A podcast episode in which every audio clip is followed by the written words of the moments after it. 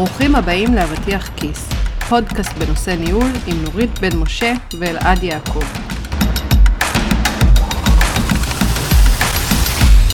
היי נורית, היי אלעד. מה שלומך? טוב, אנחנו נפגשים אחרי הרבה זמן שלא. עשינו הרבה שיחות מרחוק, נראה לי שלושה חודשים. לא כן. היינו באותו חדר פיזי. לגמרי, כל ההקלטות האחרונות שלנו היו ברימוט. והיום אנחנו עושים סוג של ישיבת one on one, שזה אולי גם סגווי uh, לשיחה שלנו היום. באנו לדבר איתכם על uh, ישיבות, כל מיני סוגים של ישיבות כן. שמנהלים עושים. וככה, כשחשבתי על ההכנה לקראת זה, אז עלו לי שתי תובנות שאני רוצה לשים על ההתחלה של השיחה שלנו. קדימה. הראשונה, שאני חושבת שהרבה פעמים מנהלים לא מתכוננים מספיק לישיבה, זאת אומרת, לא זוכרים מה המטרה של הישיבה, ולא מכינים את עצמם בהתאם, ונוצר שם איזשהו מין פספוס. והדבר השני, שאני אני יודעת שכולם עייפים מישיבות, וגם בטח שיש ריבוי של זה, והרבה פעמים הן לא יעילות מספיק וזה, אני מציעה כן להצליח לזכור, או לחשוב איך אתה מנצל את הישיבות כמנהל, ואני מדברת גם למנהלים כבר קצת יותר בכירים, איך אתה מנצל את הישיבות האלה, גם להוביל את האג'נדות, או את המסרים, או את הנושאים שאתה רוצה להוביל באופן כללי, שהם לא רק ספציפיים לישיבה הזאת. אחלה. נדבר על זה אז אז אם בהמשך. ככה עם הפתיחה הזאת, אז בואי uh, נצלול. אז איזה סוגי ישיבות אנחנו מכירים? איזה סוגי ישיבות היום uh, מנהלים צריכים לעשות באופן שוטף? אנחנו, ברור שיש את ה-one on one'ים עם האנשים, שהם יכולים להיות, יכולות להיות או פגישות שהן לצורך מקצועי, או פגישות שהן יותר שאלה של התפתחות, קריירה, אה, פידבק וכולי. אז one on one זה בעצם ישיבה של המנהל עם, עם עובד אחד, נכון? בדרך כלל עם העובד הישיר שלו, שבאמת uh, מתבצעת, באיזה תדירות את חושבת שכדאי לעשות אותה? בדרך כלל בין אחת לשבוע, אחת לשבועיים. אוקיי, אני מסכים. עכשיו, יש אנשים, אני יודעת גם על מנהלים בכירים יותר, שהם נפגשים עם הבכירים שלהם, כאלה שהם כבר, אתה יודע, שהם דירקטורים, senior דירקטורים, אה, זה, שהם נפגשים לפעמים אחת לחודש. skip כי הם level. מנהלים עם מאוד מאוד בכירים, ואז זה... כן, קוראים לזה בעגה שלנו skip level, בעצם אה, קפיצת אה, מדרגה, אה, קפיצת דרגה. אז באמת נכון, זאת אומרת, יש אה, חשיבות מאוד גדולה לעשות את ה-one on one, כל מי שהוא מנהל אה, עושה את זה, בדרך כלל אצלי לפחות אנחנו משתדלים לעשות את זה פעם בשבוע. Uh, לא תמיד יש מה לחדש, לא תמיד יש מה להגיד, um, אבל יש, יש המון חשיבות בזה שיש לנו את הישיבה הזאת ביומן. וזה אני ככה, אני, יצא לי לפגוש הרבה ראשי צוותים, הרבה מנהלים שככה אומרים, בשביל מה אני צריך את זה? כאילו, מה, מה אני צריך uh, סתם להעמיס על היומן שלי עוד ישיבת one on one? גם ככה, במיוחד הראשי צוותים שהם מאוד קרובים למהנדסים, בדרך כלל רואים אותם ברמה של יום-יום, שואלים מה נשמע, הם לא צריכים את הישיבה הזאת. מה את חושבת על זה, על מי, מי שאומר ככה? תראה, אני, אני יכולה להבין למה זה מעייף, בסדר? אנחנו מוצפים בישיבות ו- ומנהלים, היומן שלהם מאוד מאוד מלא. אז באמת, עוד ישיבה ועוד ישיבה ועוד שקצת לפעמים זה, זה מרגיש מיותר ובזבוז זמן. מצד שני, אני רגע חוזרת למשפט שפתחתי איתו, על כך שגם לישיבה יש עוד אג'נדה נוספת, אוקיי? ה-one on one למשל נותן לך אפשרות לעשות uh, בדיקת דופק. לשמוע מה קורה עם העובדים שלך, רגע לעצור לא במסדרון, ולא uh, כשעוד אנשים מסביב, אלא לשבת באיזושהי מין אינטימיות כזאת ולדבר קצת באופן יותר פתוח וגלוי. אז, אז יש פה את ההזדמנות גם להחליף מידע, להחליף רעיונות, לבדוק את מצב הדברים, לחזק דברים אולי, להבהיר דברים, כלומר, כל מיני אה, אפשרויות שלא קיימות לך בפורום הזה לפעמים הכללי או הפתוח, ששם זה מתקיים. ככה האם- במסדרון, או... כן, כן? האם זה נכון, עכשיו צריך להיות space. אה, חצי שעה? לא, אתה יודע, יכול להיות שגם רבע שעה או עשר דקות זה גם מספיק. אבל אני חושבת שגם המסר, בטח בעולם שלנו, שבו יש ציפייה, אתה יודע, אם יש משהו שמנהלים נופלים בו כל הזמן, בסקרים שעושים את זה, זה זה שעובדים אומרים שהם לא מקבלים אה, פידבק, והפידבק לא בתדירות ולא, נכון. והוא לא בת, באפקטיביות מספיק טובה. נכון. אז זה בדיוק הזמן לעשות את זה במשהו שהוא ongoing. עכשיו, התפיסה שלי באה ואומרת, אל תחכו ל-annual review בשביל אז, אתה יודע, להגיד כל מיני דברים, אלא זה בדיוק הזמן של לדבר על, על כל מיני נושאים.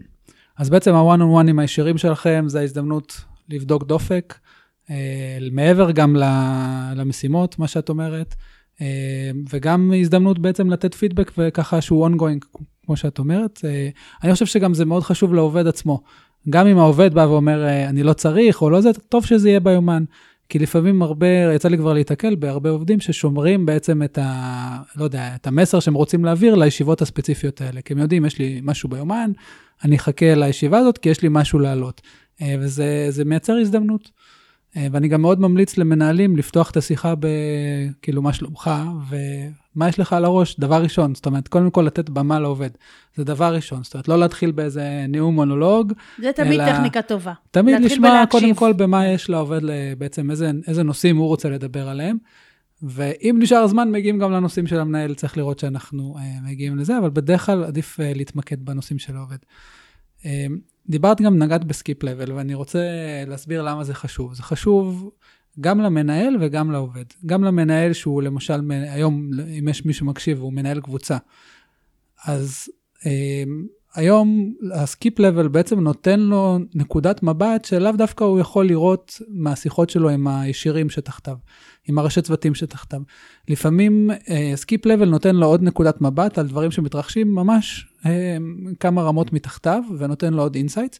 מצד שני, זה גם נותן לעובד שנפגש איתו, למשל פעם בחודש, כמו שאמרת, נותן לו חשיפה. זאת אומרת, זה ווין ווין סיטואשן, העובד יוצא, נותן לו הזדמנות לדבר עם מנהל בכיר יותר, לספר מה הוא עושה, אולי לבוא עם כל מיני רעיונות שלמשל הראש צוות אה, פחות קידם, ויכול להיות שהראש קבוצה כן יקדם, ומקומות כאלה, אז, אז זה מאוד בריא שבעצם לא מייצרים את החציצה הזאת בין אה, מנהל לאנשים שהם למשל כמה לבלים מתחתיו. זאת אומרת, ש, שלא יהיה חציצה. דרך אגב, זה גם מנהלים, זה לא רק עובדים.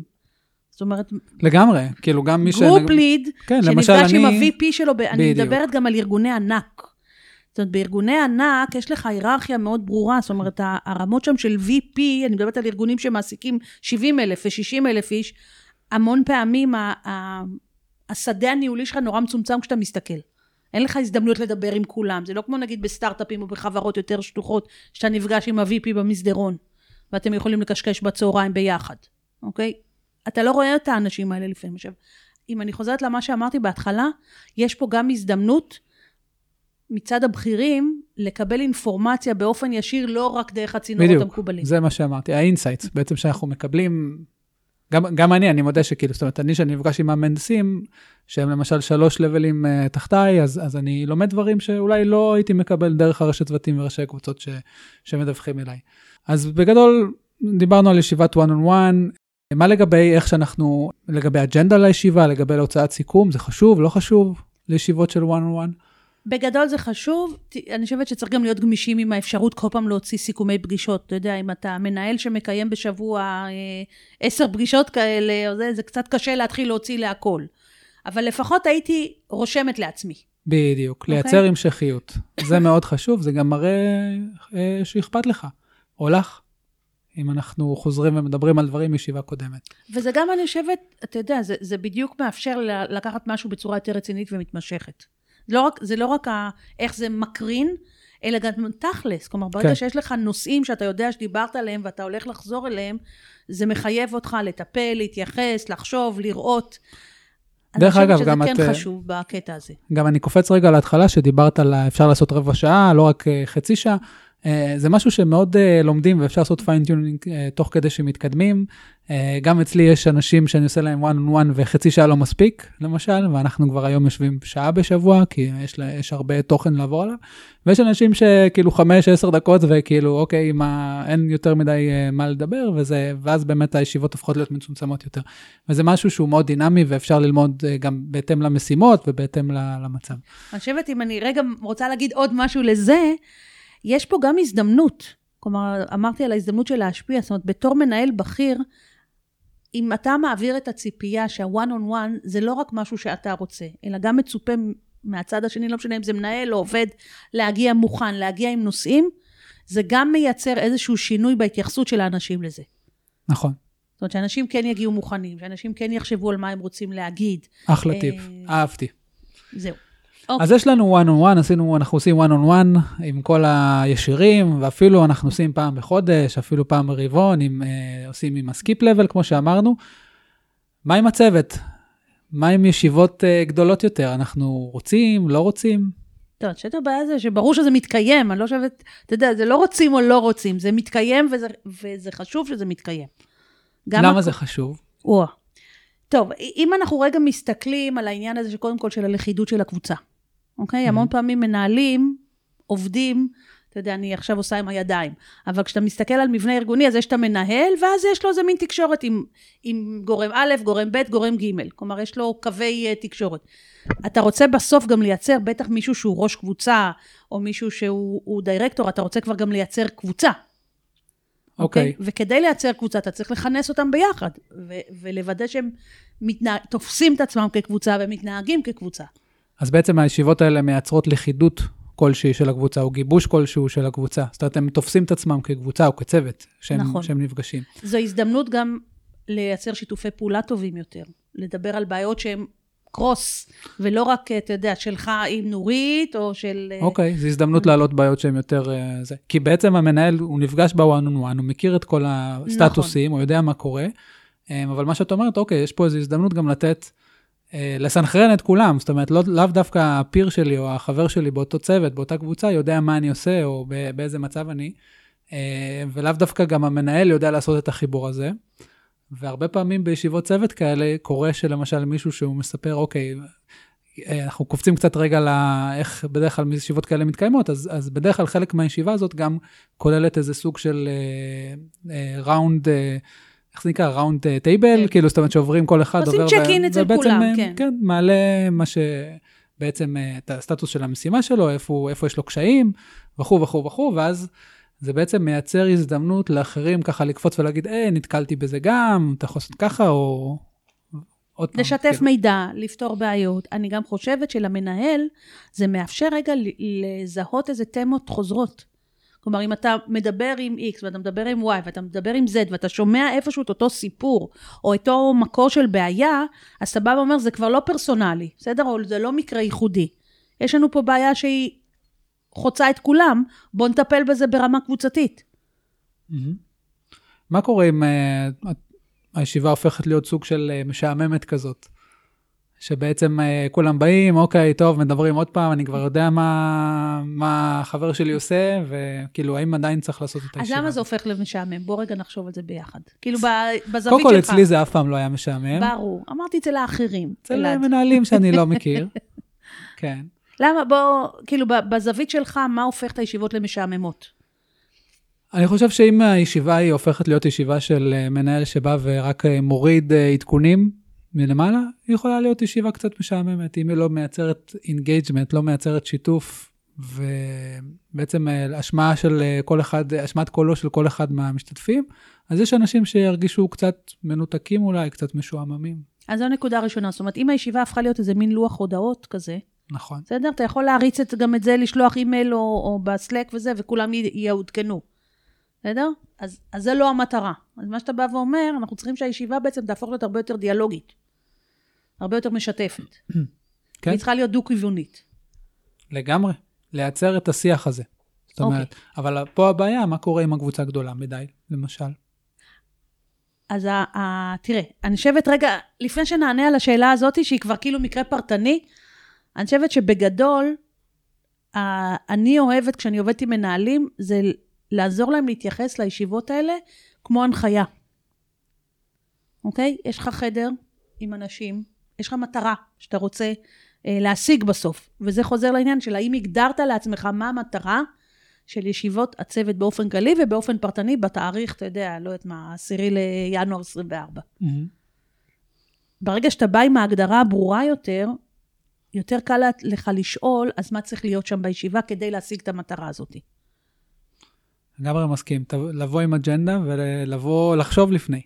כן. להשקיע קצת את הזמן מחשבה לפני הישיבת צוות. עכשיו, ככל שאתה יותר בכיר, הצורך שלך לנתח את החדר הופך להיות יותר מורכב. למה? כי נגיד, כשאתה מנהל צוות, בסדר? אז איפשהו כולם עובדים על אותו פרויקט, או כמה פרויקטים, הם, הם באותו זון, בסדר? בסוף האג'נדות, כאילו חילקת את המשאבים, שזה האנשים שלך למשימות, והם עובדים, ומקסימום סינכרון שצריך להיות, או קצת הגדלת משאבים, או איזה שהם בעיות טכנולוגיות. עלית ברמה, יש לך כבר אג'נדות שהן סותרות. נכון? כשאתה יושב לפעמים, אז יש לך אנשים שמגיעים מקצוות אחרים של הארגון. ויש להם אז אג'נדה אחרת, יש להם צרכים אחרים. בתור מנהל אתה צריך לדעת, קודם כל לנתח את זה, להבין מי האודיאנס שהולך לשבת בישיבה הזאת. כן, ואיך התוכן מתאים ל aud... ל audience הזה. נכון. כי לפעמים אני יכול לבוא עם תוכן שתכלס לא מעניין חצי מהצוות, אתה בא עם, ה, עם אתה, במקרים האלה. עם מה אני רוצה להעביר, ולא עם מה הקהל צריך. אז, אז יש פה איזה מין הכנה שצריכה להיעשות. כלומר, יש לך מטרה, יש לך קהל, איך אתה מגשר בין שניהם. מהמם. ולכן אני אומרת, זה קצת יותר אה, תפיסה של facilitation במציאות הזאת. היית מייצרת איזה מין structure לישיבות צוות? structure שחוזר על עצמו? למשל, אוקיי, כל ישיבת צוות מתחילה בעשר דקות שהמנהל מדבר, אה, עשר דקות עושים סבב, הייתי עושה רבע structure שעה... שבו אבל יש יחידות גמישות. אוקיי.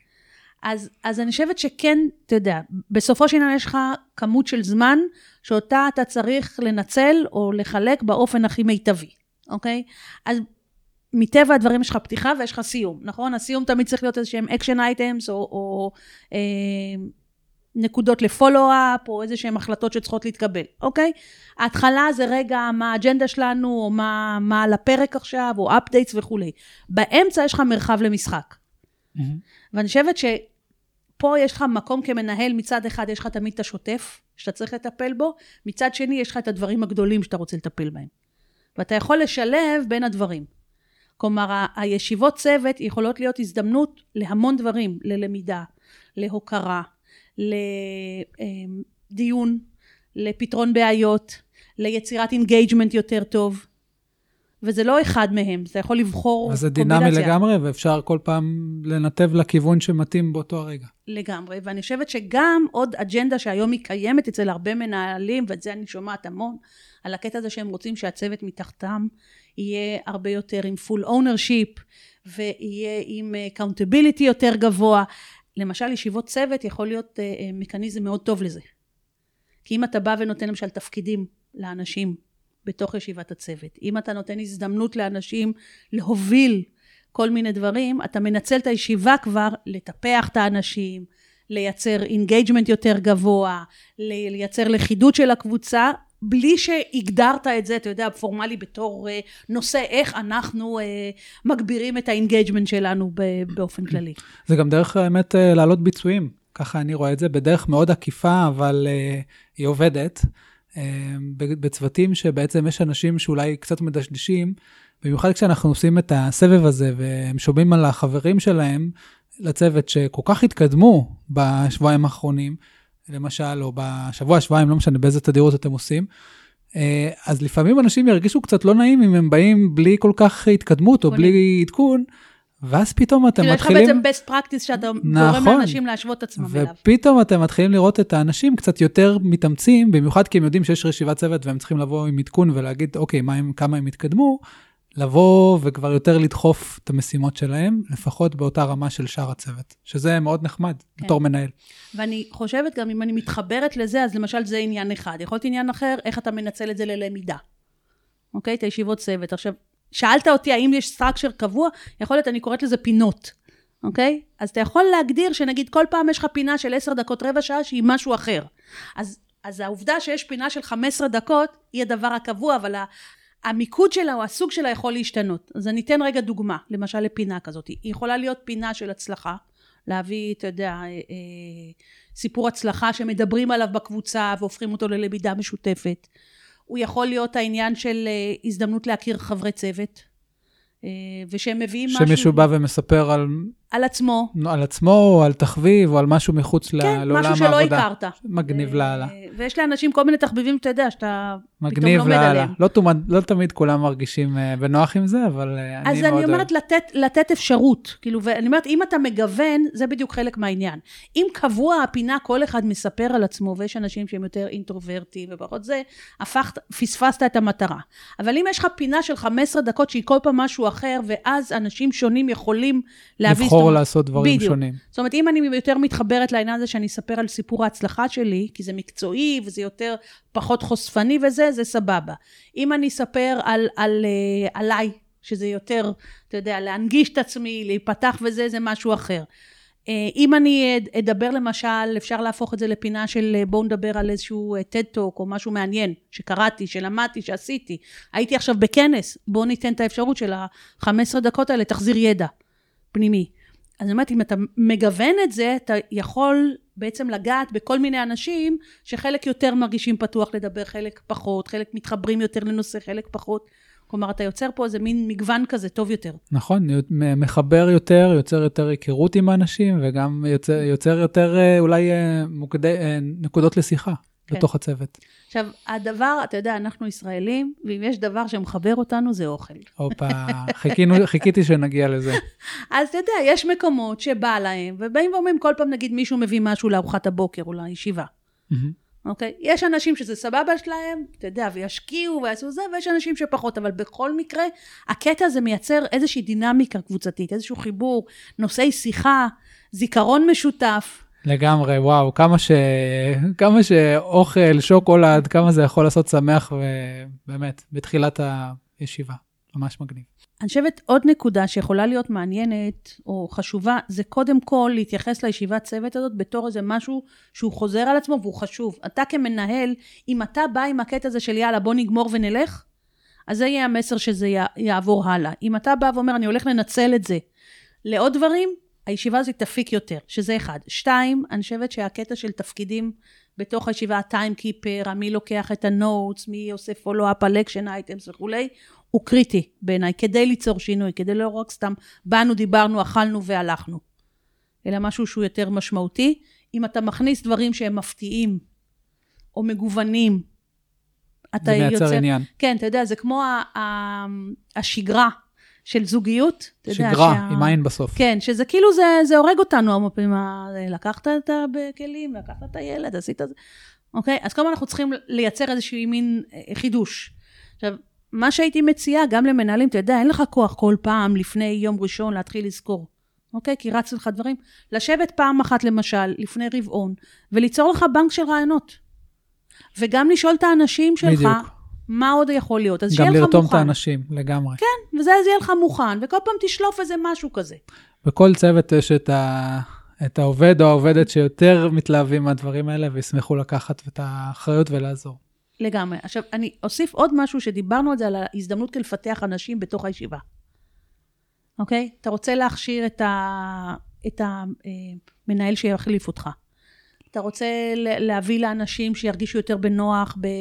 בעמידה מול קהל, או בלספר על עצמם, או לדעת איך מציגים נושא, הישיבות האלה זה הזדמנות פז. זה כאילו אה, ארגז חול מצוין לכל הדברים האלה, אתה יודע, זה יותר אינטימי, בדרך כלל ברמות הנמוכות זה הרבה יותר בטוח, זה לא ישיבה עם הבכירים. תן לאנשים את ההזדמנות הזאת להתנסות בזה. אז דווקא מישהו למשל שדיבר איתך בוואן און וואן, על זה שהוא רוצה יותר, אה, נגיד, לעשות הרצאות עכשיו או זה, תן לו את ההזדמנות בישיבת צוות לעשות משהו. מגניב, נכון? אחלה חיבור. אז תמיד, אני אומרת, זה תמיד לחשוב על, על כל הזוויות של זה ולנצל את זה הכי טוב שאפשר. והדבר שאני רוצה הכי גם להגיד בנוסף לזה, אני לא סותמת את הפה היום, מה אני אעשה? לא, לא, הכל טוב. אמרתי לך שהנושא הזה מגניב אותי.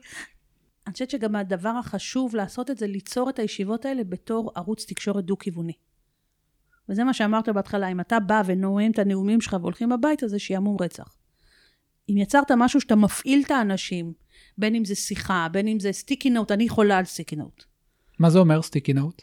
כשאתה מייצר דיון למשל על משהו, אוקיי? ואתה אה, רוצה ריבוי של דעות, אז סטיקי נוט היא דרך מצוינת לכתוב, נגיד לשים שאלה ולבקש מאנשים שיכתבו תשובה.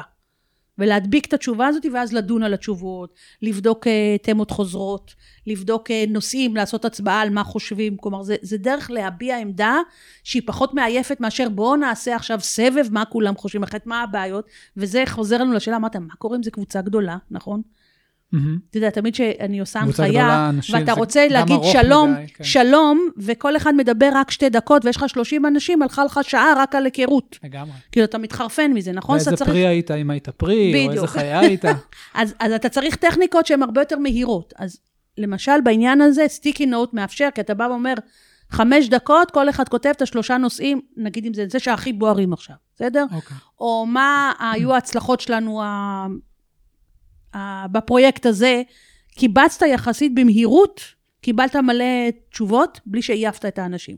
אוקיי, היום יש גם טכנולוגיה, זאת אומרת, זה היום, אה, אונליין, ברור. היום אפשר לעשות הרבה דברים אונליין. כאילו, לגמרי, מלא אבל אפליקציות. לקחו את הרעיון של ה sticky note ועשו אותו. כלומר, כל ה whiteboardים היום מאפשרים לך את זה, נכון, שזו הדרך להגיב. נכון. עכשיו, שאלת שאלה בהתחלה, וככה אמרתי לך, סליחה, זו לא השאלה בזמן הנכון, על הקטע מה קורה אם זו קבוצה גדולה, אוקיי?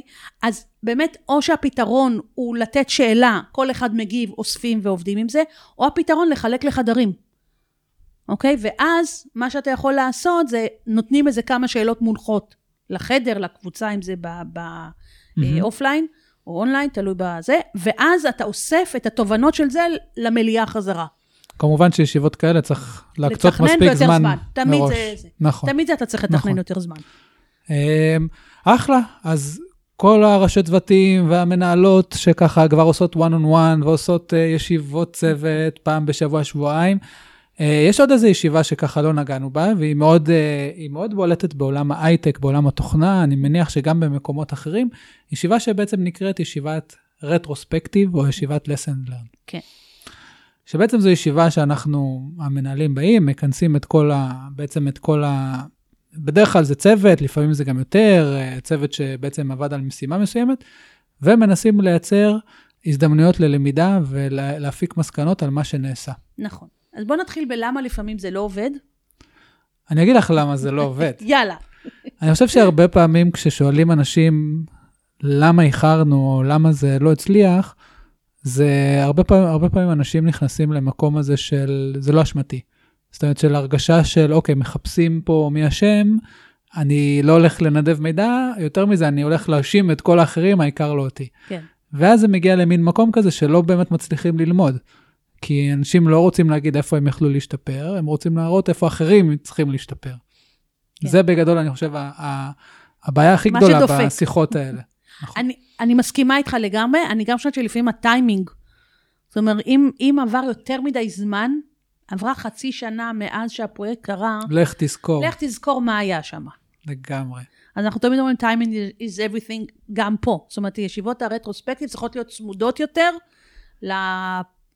לזמן שהסתיים הפרויקט או המשימה הסתיימה. עוד, נכון. כדי ו- להפוך וגם את זה פה, אם אנשים יחברו את זה למקום של אשמה, שזה לא נכון, אבל יש אנשים כאלה, יהיה להם מאוד קשה גם עם הטיימינג. כי אם אני אבוא למישהו ואני אגיד לו, אנחנו צריכים לעשות, ויגיד לי, למה עכשיו? כי אני עוד, אני עוד צריך לרוץ קדימה, הנה, זה כמו עכשיו אנחנו מדברים. רואים, כן, ב- אבל הצבא. שומעים אה, בחדשות, הצבא רוצה לעשות תחקיר, הממשלה כולה זה, למה. תחקיר? זה כדי ללמוד, גם הצבא עושה את זה, וגם בחברות, אה, ארגונים רגילים עושים את זה. המטרה היא להשתפר קדימה. עכשיו, ברגע שזה הולך למקום של אה, חשש ואשמה, וזה זה בעצם עוצר, וזה גם מעלה הרבה כן. כן. רתיעה מלעשות אז את זה אתה עכשיו, מעלה אלא שתי לדחות את נקודות, זה. אני חושבת. בוא נעשה את אחד, זה אחר אתה כך. רוצה תרבות באופן הכללי, מעבר לזה, שמאפשרת לדבר על בעיות גם, נכון? אוקיי? ו- ובלי לחפש אשמים.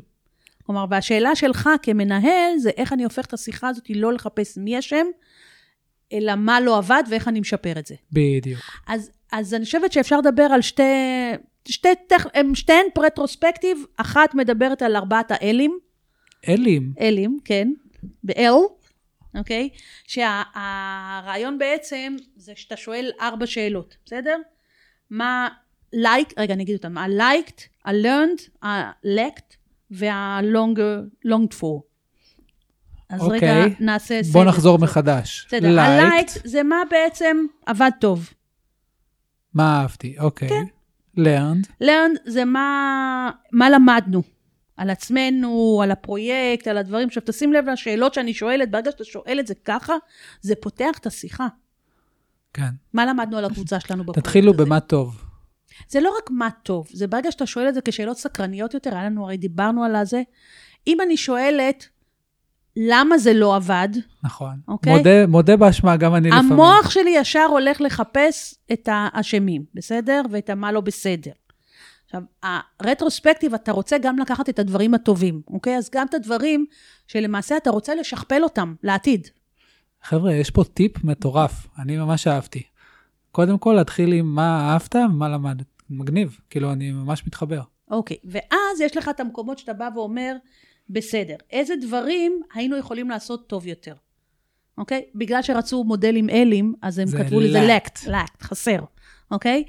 ה- כשאני עובדת עם אנשים, אני שואלת אותם, what better if? מה היינו יכולים להיות, לעשות מה טוב יותר, כלומר, כשאתה מסתכל על משהו שלא היה טוב, פספסנו את ה timeline שלנו, בסדר? כן. או את הדדליין, לא, לא עבדנו טוב, אוקיי? מה, היה- מה בעתיד אני יכול לעשות כדי לעמוד בדדליין הזה? בדיוק. אוקיי? אז אני כן רואה את, ה, את מה שלא עבד ושהיה לא בסדר, אבל אני שמה אותו ב context של שיפור. נכון, אלא לא למה זה לא עבד, שזה יותר אשמה, נכון. אלא איך אנחנו קדימה. וזה שאנחנו מתחילים גם עם ה-liked וה-learn, נראה לי גם מרכך אולי את את האודיאנס, ההלאה. את הקהל. ובסוף, כאילו, מה שאתה יכול לבוא ולעשות, אלא אה, איזה דברים, כאילו, שאתה אומר בדיעבד, הייתי יכול לעשות. כאילו, שאם, שלא חשבתי עליהם. שאיך זה ב-L? מה? longed. Long ה- for. אוקיי. ה- כאילו, למה בעצם הייתי צריך, מה, מה היה הדברים שהייתי יכול לחשוב עליהם ולא חשבתי עליהם בעצם. אוקיי? זה כאילו ה-next level בעצם של העניין. לא, לא רק על מה שקרה, אלא בדיעבד, כשאתה מסתכל, אתה בא ואומר, וואי, בכלל אף פעם לא דיברנו על ה... הייתי צריך בעצם להסתכל על הלקוח הסופי שלי. אוקיי, כאילו long for זה, זה בעצם בסקייל גדול יותר מבחינת חשיבה, כאילו ב, לא רק על זה הספרינט הבא, איך אנחנו מתקנים. אלא זה בכלל. יותר ה-wishful, כי אני חושבת שהלקט הוא יותר על מה שקרה. אוקיי, אתה מזהה את מה שלא עבד ומוצא לו פתרונות.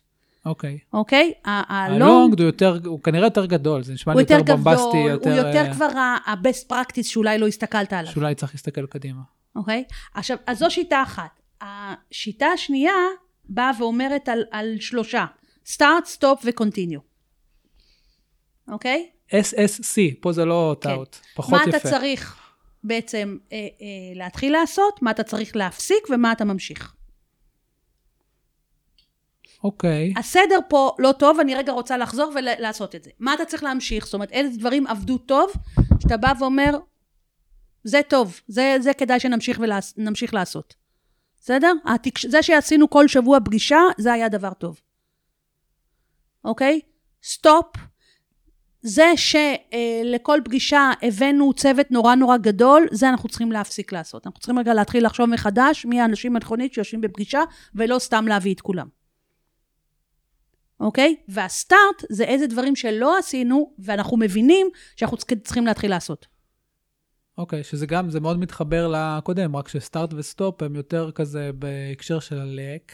זאת אומרת, אוקיי, מה פספסנו ואיך אנחנו, מה אנחנו צריכים להפסיק כתוצאה ממה שלמדנו? כן, איזה או, דברים- או מהלרנד גם, האמת. כן.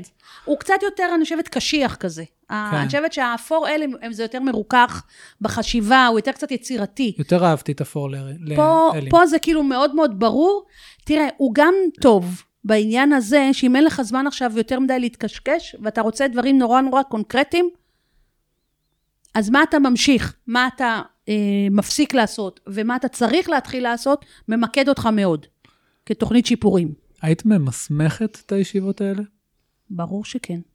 אוקיי. על זה, על זה יש לנו דיון שלם בחברה. אוקיי. לא, חשבתי שאתה הולך להגיד, היית ממסמסת את הישיבה? לא, ממסמכת. כן. זאת אומרת, ברגע שזה הופך להיות ממוסמך, ואולי מתועד, בירוקרטי, אנשים יגידו, שאלה אם זה לא הופך אבל להיות... תקשיב שנייה משהו, הנה, אתה מבין, זה גישה. מי אמר שאתה לא צריך את זה עכשיו להוציא באיזה מין מסמך 1.1, 1.4 וזה, אוקיי? תוציא את זה בתור טבלה, ת, תצלם את המסקנות של הישיבה הזאת, את הלוח הלבן שעשיתם, עם כל הזה. יש לך תיעוד. הבנתי. ואז אתה בא ואומר, למשל, מה שאני רוצה סטארט, אם אני מתייחסת רגע למודל השני, הפעם הבאה שאנחנו יושבים על הפרויקט, ישיבת הפרויקט הראשונה היא ללכת לווייט בורד הזה, המסמך שעשינו, בסדר? הצילום, מהמם. ואיתו אנחנו עובדים. כן, ואז אני בעצ- בעצם לא, לא סומך על הזיכרון, אני בעצם כותב את זה. זה וזה נכון. גם קיים לך, וזה גם מנחה אותך כבר. ומצד שני, נמנע מהבירוקרטיה על ידי זה שאני לא לא מחייב התחלת את המסמכים משהו וכל זה, מאוד נכון. אחיד, או template מאוד... אה, זה. גם אני חושבת, אתה יודע, אחת הבעיות זה למשל שה... ה- כשאתה מתחיל עם כל המסמכים ואתה עושה עריכה ונוגעים, ואחר כך לא נוגעים, וזה נשאר ישן, זה כאילו נהיה יותר באמת אה, ישן. ואני חושבת שגם לנו, לכולנו יש קצת פחות אה, סבלנות לכל הדברים האלה. אני כן חושבת, וזה משהו שאני כל הזמן עושה איתו, הוויזואליזציה של הנושאים היא נורא חזקה מבחינת האימפקט שהיא יוצרת עלינו, מהמם. והזיכרון. אוקיי? אז אם אתה בסיום עשית ישיבה כזאת של רטרוספקטיב, בסדר? ישבתם סביב לוח, לא משנה אם הוא אונליין או, או אצלך בחדר. אוקיי? הלוח גדול, צילמת את זה, כולם קיבלו את זה, זה הבסיס אחר כך לפעם הבאה של פרויקט, יש לך משהו שהוא קיים כבר, והוא reference point שאתה יכול איתו לעבוד ולהשתמש בו, וגם לעשות עוד פעם. כלומר, הפעם הבאה כבר יש לך את זה, כבר אנשים יהיו מיומנים במה, על מה הם צריכים לחשוב.